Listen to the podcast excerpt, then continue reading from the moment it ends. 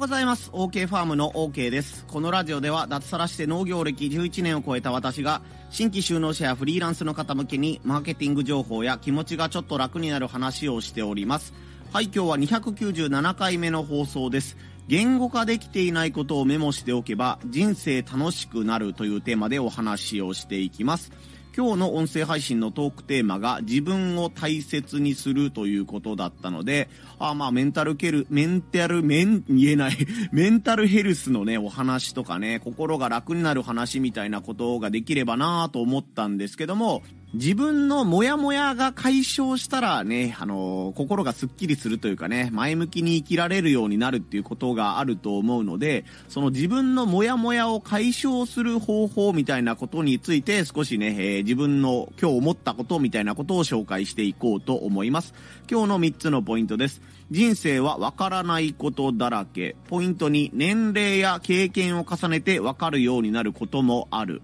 ポイント3、霧が晴れた時の爽快感。この3つでお話をしていきます。はい、一つ目のポイントが人生はわからないことだらけというお話です。めっちゃ雑談から入る、入るんですけども、今日このね、297回目の放送を撮ろうと思った時に、全然違うテーマでお話をしようと思ってたんですよ。まあお金とね、自分みたいな感じでね、年収とか自分の稼ぐ力とか、自分の価値みたいなお話で、このボイシーをね、撮ろうと思ったんですけども、全然うまく喋れなかったんですよ。ね、あの、収録開始ボタンを押すまでは、こんなことを話そうとか、まあ、簡単に下書きを僕、このね、音声配信する前にね、5, 5行ぐらいダーッと書いたりするんですけども、そのね、あ、これで喋れるなと思ったのに、いざマイクの前で話そうと思ったらですね、全然言語化できなかったんですよ。多分こういうことが言いたいんだなっていう結論は出てるんですけども、自分は分かってるんですけども、これを相手にね、伝える自信がなかったんですよ。あ、これ絶対誤解を生んじゃう放送になるんだと思ったので、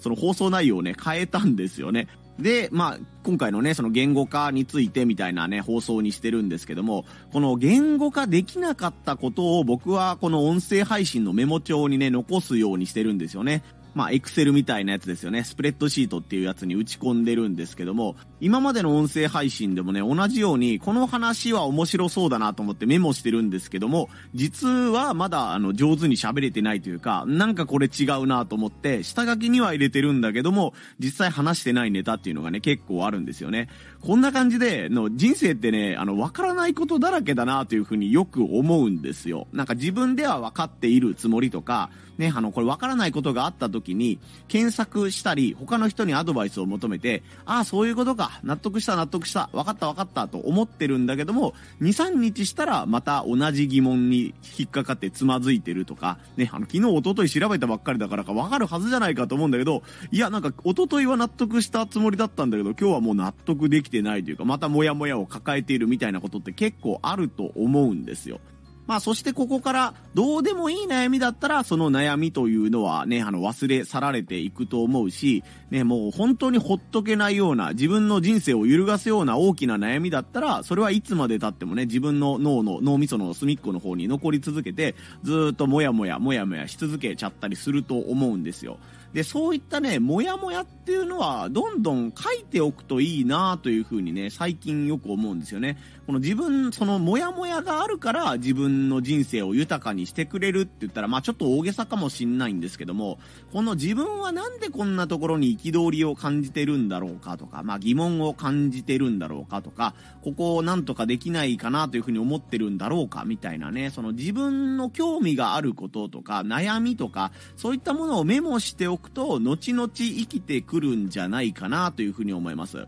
ね、もう少し深掘りを次のポイントでしていくんですけども、これが一つ目のポイント、人生はわからないことだらけというお話でした。二つ目のポイントが、年齢や経験を重ねてわかるようになることもあるというお話です。まあ、説明不要というか、ポイント1の続きなんですけども、ね、あの、小学校の時にもやもや抱えていた悩みを、このね、今大人になって、30歳、40歳ぐらいになって、その小学生の時の悩みをね、あの、俯瞰してみると、なんでこんなことで悩んでたんだろうなっていう悩みがほとんどだったりね、だと思います。ね、あの、こんな、どうでもいいことで友達と喧嘩してたんだなとか、コンププレックスこんなところに抱いてたんだなっていうものもあると思います。でも逆にその小学校の時に抱えていたモヤモヤが今もまだ続いているようなものもあったりすると思うんですよね。やっぱりこの人間関係での悩みとか、ね、子供の時から見た、ね、あの、あの時の先生の態度にはすごい憤りを感じてるとか、子供ながらにね、あの、この時の友達との喧嘩で、未だに僕はここに納得してないみたいな。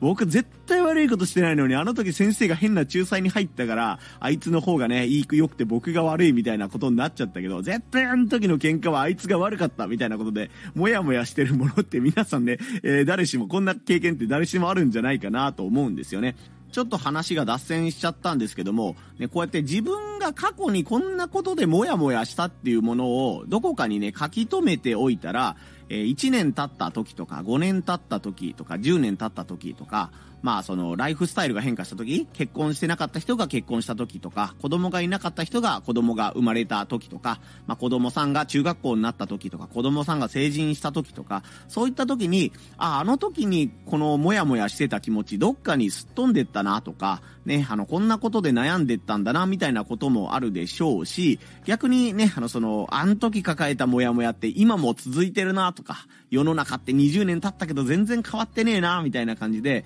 過去に対、過去に抱えていたモヤモヤに対してね、いろいろと思うようなね、ことがね、増えていったり減っていったりするんじゃないかなと思います。で、場合によってはやっぱり子供の頃は分かっていなかったけど、大人になってから分かるようになったなとか、その自分のビジネススキルがついたりとか、育児スキルみたいなものが身についたからこそ、あ、あの時はね、なんか親にすごいね、育児に対してね、あのもう時代遅れだからそんな昭和の育児を押し付けないで、みたいなことを言ってたけど、あ、なんか自分の親もこういう気持ちでね、見てくれてたんだな、みたいなのが分かる時がね、あったりするんじゃないかなと思います。本当に必死死になってる時ってね、自分のことが自分でよく見れてなかったりすると思うので、こういったね、あの、やっぱメモにとって客観的にね、見れるような状況を作っておくことで、ね、あの、年を取ってきてからとか、経験が重ねてから分かるようになることもあるんじゃないかなということで、二つ目のポイント、年齢や経験を、経験を重ねて分かるようになることもあるというお話をさせてもらいました。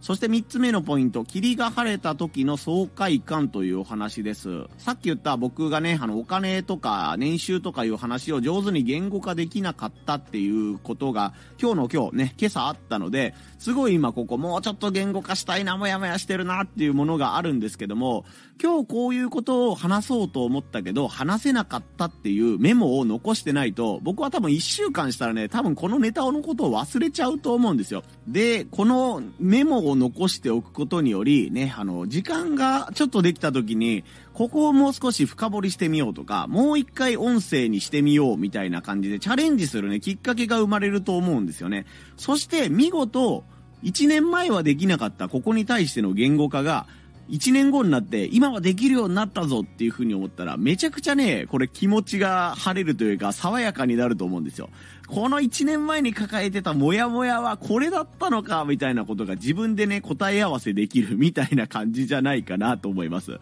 なので、このね、僕今ちょっと年収と自分の価値とね、ビジネスのスキルみたいなものをテーマに、あの、言語化しようと思ったんですけど、うまくいかなかったので、これは1ヶ月後になるのか半年後になるのかちょっとわかんないですけど、また再チャレンジしようと思うんですよね。この分からなかったものが分かるようになるというのはめちゃくちゃななんか達成感とか爽快感とかがね、本当にあると思うんですよ。まあ子供でいうところのね、あの解けなかったテストの問題ができるようになるとか、ね、サッカーとか野球とかでね、できなかった技とか技術とかが自分ができるようになったみたいな感じで、このね、あの、できないと思ってたものができるようになったっていうのが、ね、あの、自分の人生を少しずつ豊かにしていくと思うんです。で、この自分のね、思考とか、あの、考え方みたいなところっていうのは、日々変わっていくので、いつの間にかね、昔の自分はどんなことを考えていたのかっていうのは思い出せなくなると思うんですよ。1年前自分は何に対して悩みを抱えていたのかとか、自分は何に対して憤っていたのかみたいなことは本当に思い出せなくなると思うんですよ。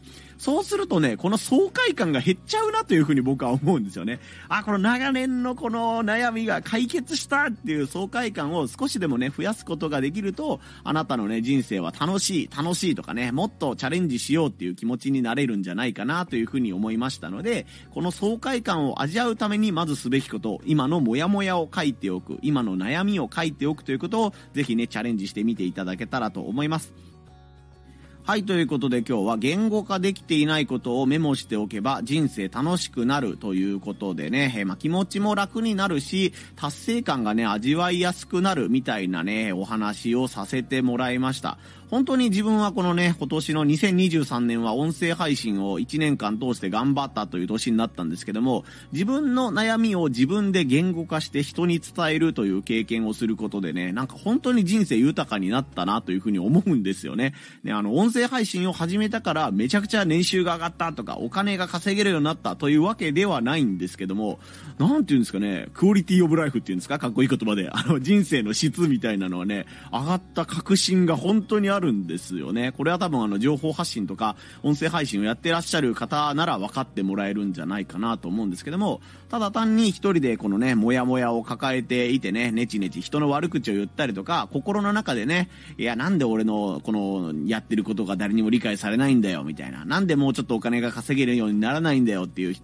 人で独り言をね、あの、ぐちゃぐちゃ言ってるわけではなくて、これをどうやったら人にね、伝えることができるかなとか、自分で分かってないんだけど、このモヤモヤの正体は何なんだろうっていうのを明らかにすることによってね、確実に人生の質が本当にね、上がったとね、私は思っています。なので、このね、絶対情報発信しろとかそういうわけではなくて、まあ、よくある例が日記帳ですけど、日記帳みたいな感じで、今の自分のね、悩みとか困っていること、まあ、場合によっては嬉しかったこともそうですよね。こういう嬉しいことがあったのはなんで嬉しかったのかなっていうことを振り返ることができたら、まあ、同じところでドツボにはまらないとか、ね、普段気づけていないけど、あ、こんな嬉しいことがあったんだな、こんな周りの人にね、あの、幸せにさせてもらってるんだなっていうことを気づけるようになるんじゃないかなと。それを重ねることで、ね、人生楽しくなる機会が増えるんじゃないかなというふうに思ったので、今回はこういう放送を撮らせていただきました。普段は農家の方やフリーランスの方向けにマーケティング情報や気持ちがちょっと楽になる話というテーマで1日1本お話をしています。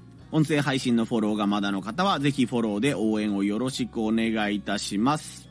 今日もめちゃめちゃ寒いんですけども、年末にね、あのー、ご注文いただいてるごぼうを掘るために今から畑に行って、またね、収穫作業をやったり、発送作業をやってこようと思います。皆様も年末になりますのでね、えー、体をがいろいろ疲れていると思いますが、ね、まずは肩を上げ下げしたり、ね、腰を回したり、ゆっくりしながら、うん、ゆっくりしながら違う。体をリラックスさせてあげながら、ね、ぼちぼちとね、やるべきことをやっていってみてください。ここまでのお相手は OK ファームの OK でした。また遊びに来んさい。ほいじゃまたの